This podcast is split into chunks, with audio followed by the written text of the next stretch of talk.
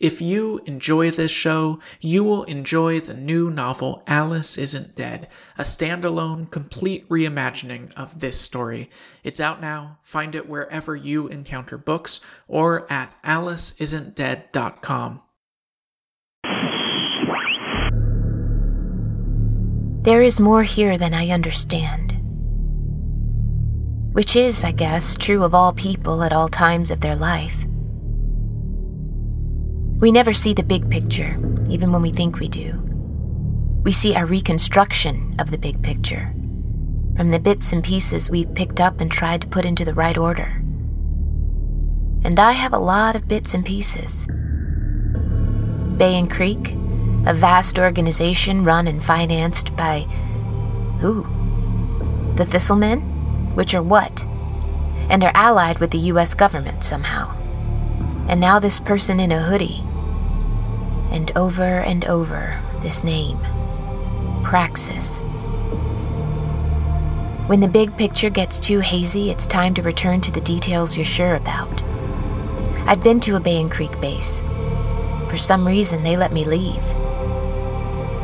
It's time to go back. And this time, I am not leaving.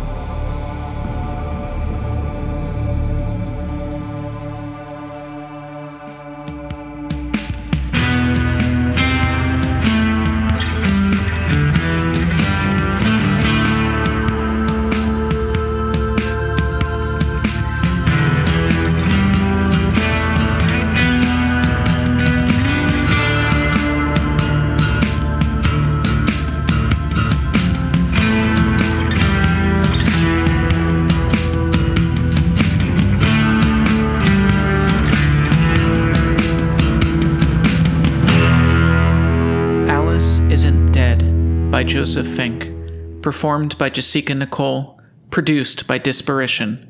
Part 2, Chapter 8 Absent Family. There was the farmhouse, as I had left it. By all appearances, a shell of what had once sheltered people.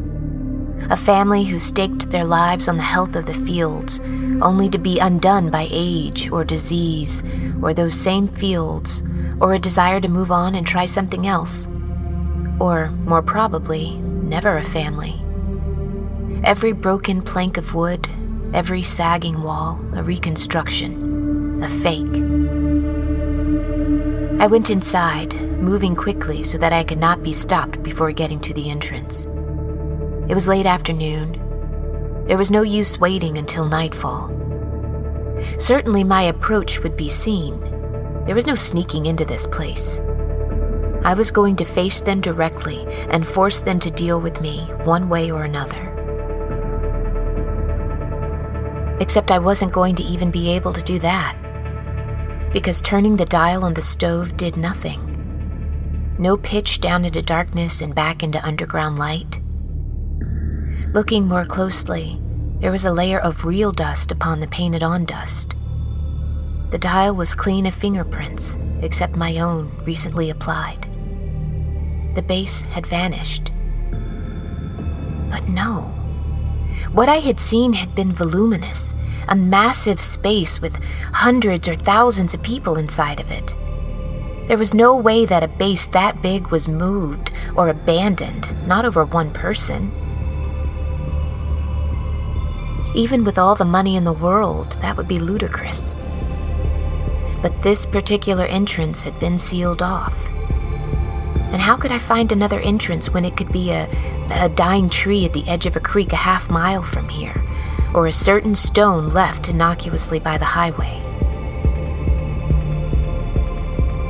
Instead, I dwelled on the more pressing question, there in that dusty kitchen that had once been an elevator. To seal off an entrance like this that had been so elaborately set up was still a phenomenal waste of time and money would have made so much more sense to just kill me. So why didn't they kill me? There is an undeniable romance to travel, and there is a stranger, more specific romance to traveling constantly. Rootlessness can be attractive. It really can be. The map it creates in your head, When someone brings up Oklahoma City, or Boise, or Chicago, or Portland, Oregon, or Portland, Maine, and for each of those you have a memory. Being able to think, oh yeah, I've been there.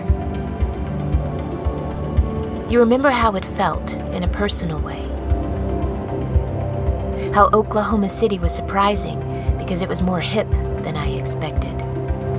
How Chicago in the summer feels happy in a way many other cities don't the exact smell of an antique store in a small town in Texas.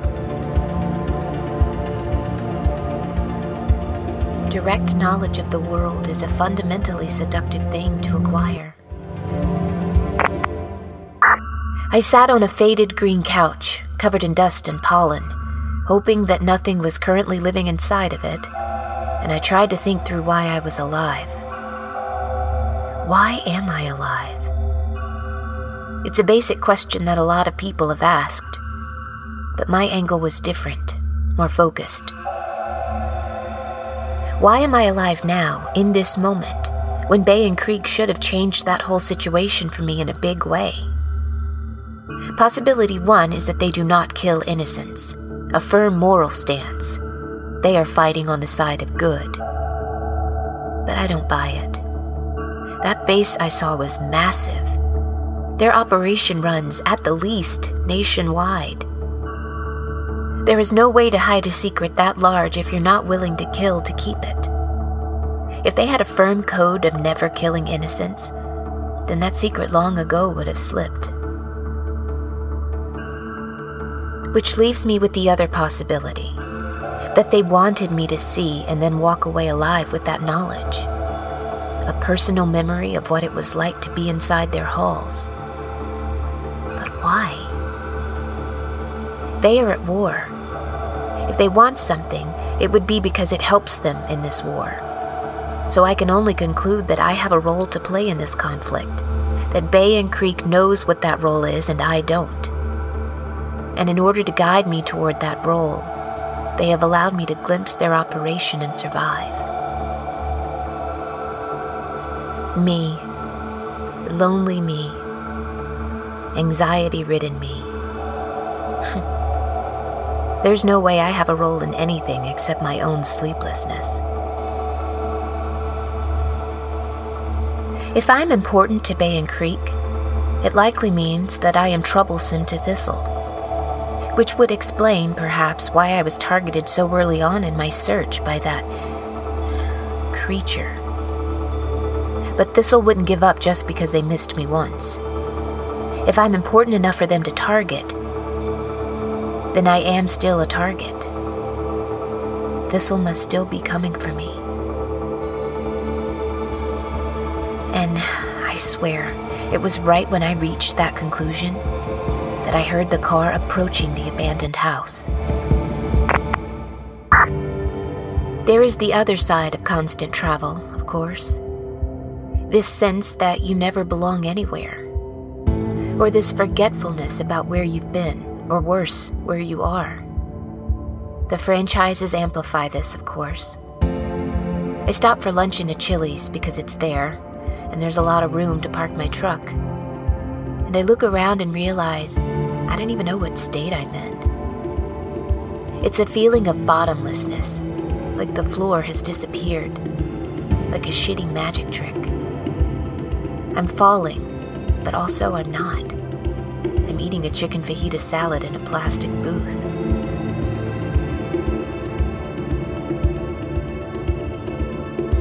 Beyond that, there is the gap that forms between you and other people. They all are going to be here tomorrow, and the day after, and the day after that.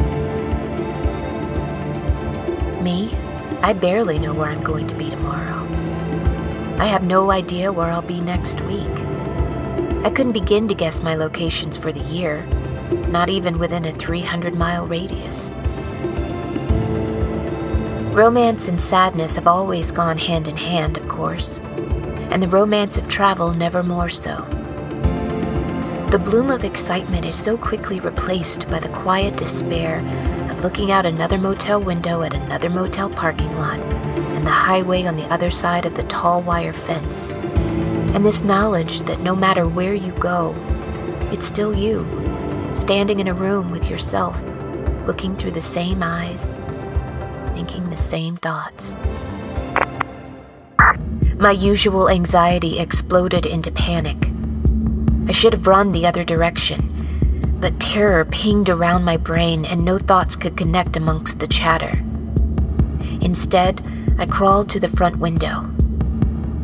There was a police car, its headlights obscuring any detail except the basic shape of it. It was starting to be quite dark, so I couldn't tell who was inside. The headlights switched off, the door opened, and as it did, the interior light came on. Sitting in the passenger seat was a man in a police uniform. He was dead, with wounds all over his neck and torso. I don't think his death had been quick. Coming out of the driver's seat was a woman I had met once before, on a road near the Salton Sea, and I hoped would never meet again. She was dressed haphazardly in something like a police officer's uniform, but the details were all wrong. Keisha? she shouted. Keisha, you in there? She leaned on the hood. I mean, I know you are, so I guess that was a dumb question. My bad. She brushed off her hands in three quick slaps. I followed you here. You're very easy to follow. I can smell you. She tapped her nose and laughed. I can smell you from three states away. You smell really good.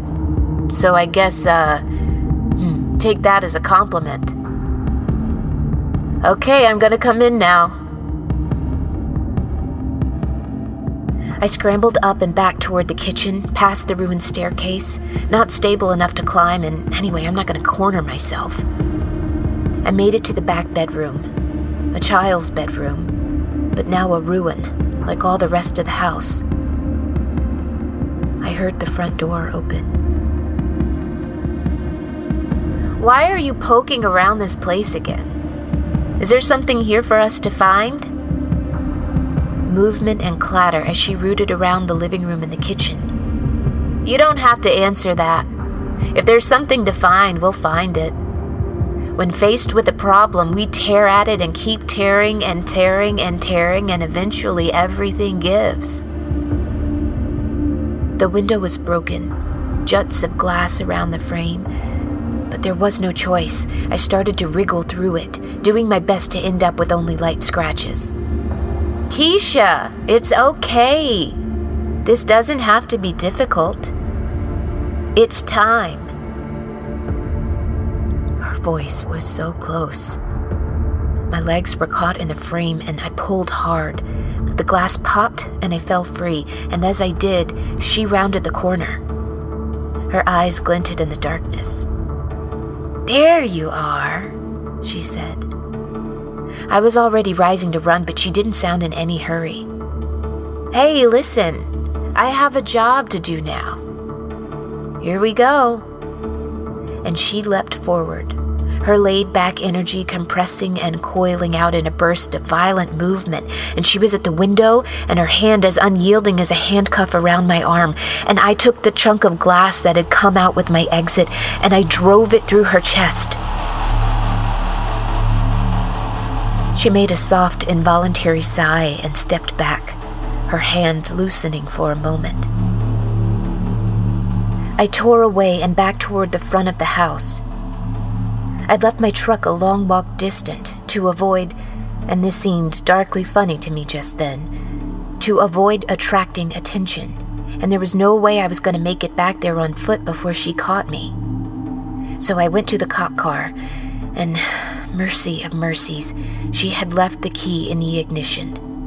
I fell into the seat and I started the car. The cop had been dead for a bit, and the smell was a lot. I tried not to think about his proximity to me, about what any of this meant. I concentrated on the motions.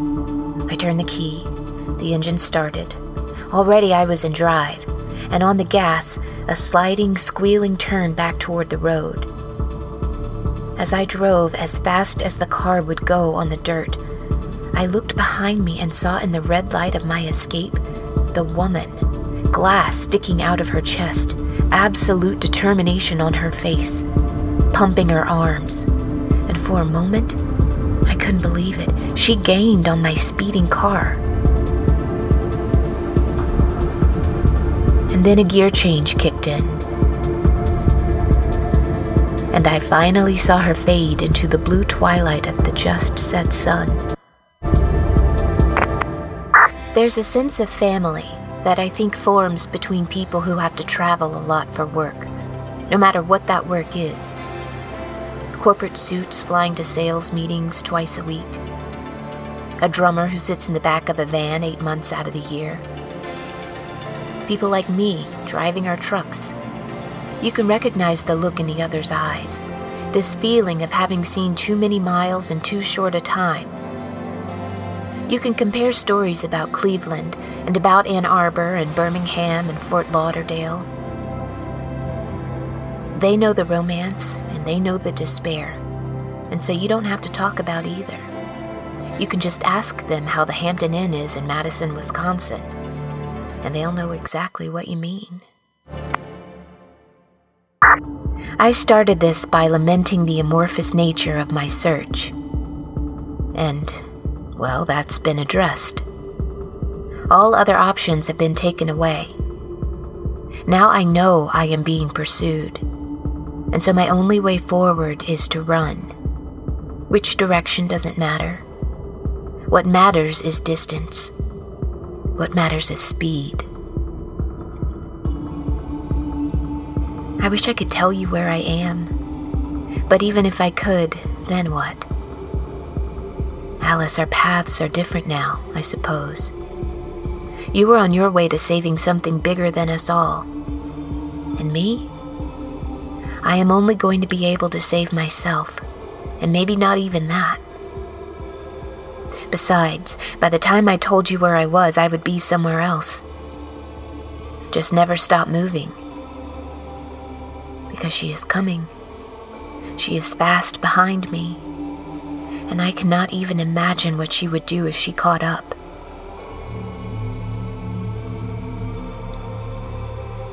Bay and Creek wanted me to see what they are, and they wanted me to live to remember it. There is a role for me in defeating the Thistlemen. What that role is, I have no idea. Maybe you knew, Alice. Maybe that was another secret that you kept from me. I only know that I need to live long enough to figure out what my place is in this war. More soon, Alice. I hope. Shit. I hope.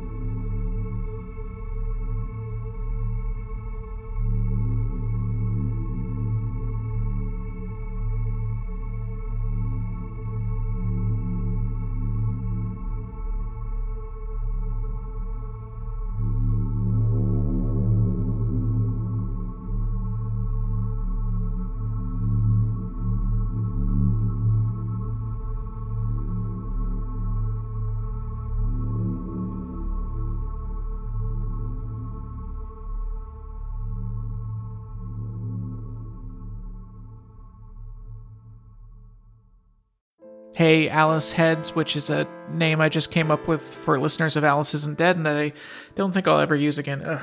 Anyway, I'm releasing two books this year, which is a weird thing to say, but I've been working on both of these for years and I'm so excited for you to read them. Okay, first on May 11th, 2021, The First 10 Years Two Sides of the Same Love Story. So, there is a love story that happened behind the scenes of Welcome to Night Vale between me, Joseph Fink, and Meg Bashwiner, voice of the Night Vale credits and MC and tour manager for the live Night Vale show. In this memoir, we recount the first 10 years of our relationship, year by year, without consulting each other beforehand. It's a funny and romantic story about how differently we experience and remember our lives. Then, on July 20th, The Halloween Moon my first ever novel for ages 10 and up. Esther Gold loves Halloween, until the year that Halloween night just won't end. Even she doesn't want Halloween to last forever. No matter your age, if you're a fan of Alice Isn't Dead, I think you're going to love this book.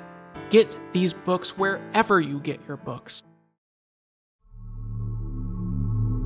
And now, a knock knock joke. Knock knock. Who's there? Who? Who, who? Like an owl, get it? Yeah, I get it. You're not gonna let me in, are you? No, I'm not. But who would make owl puns for you? I'm going back to bed.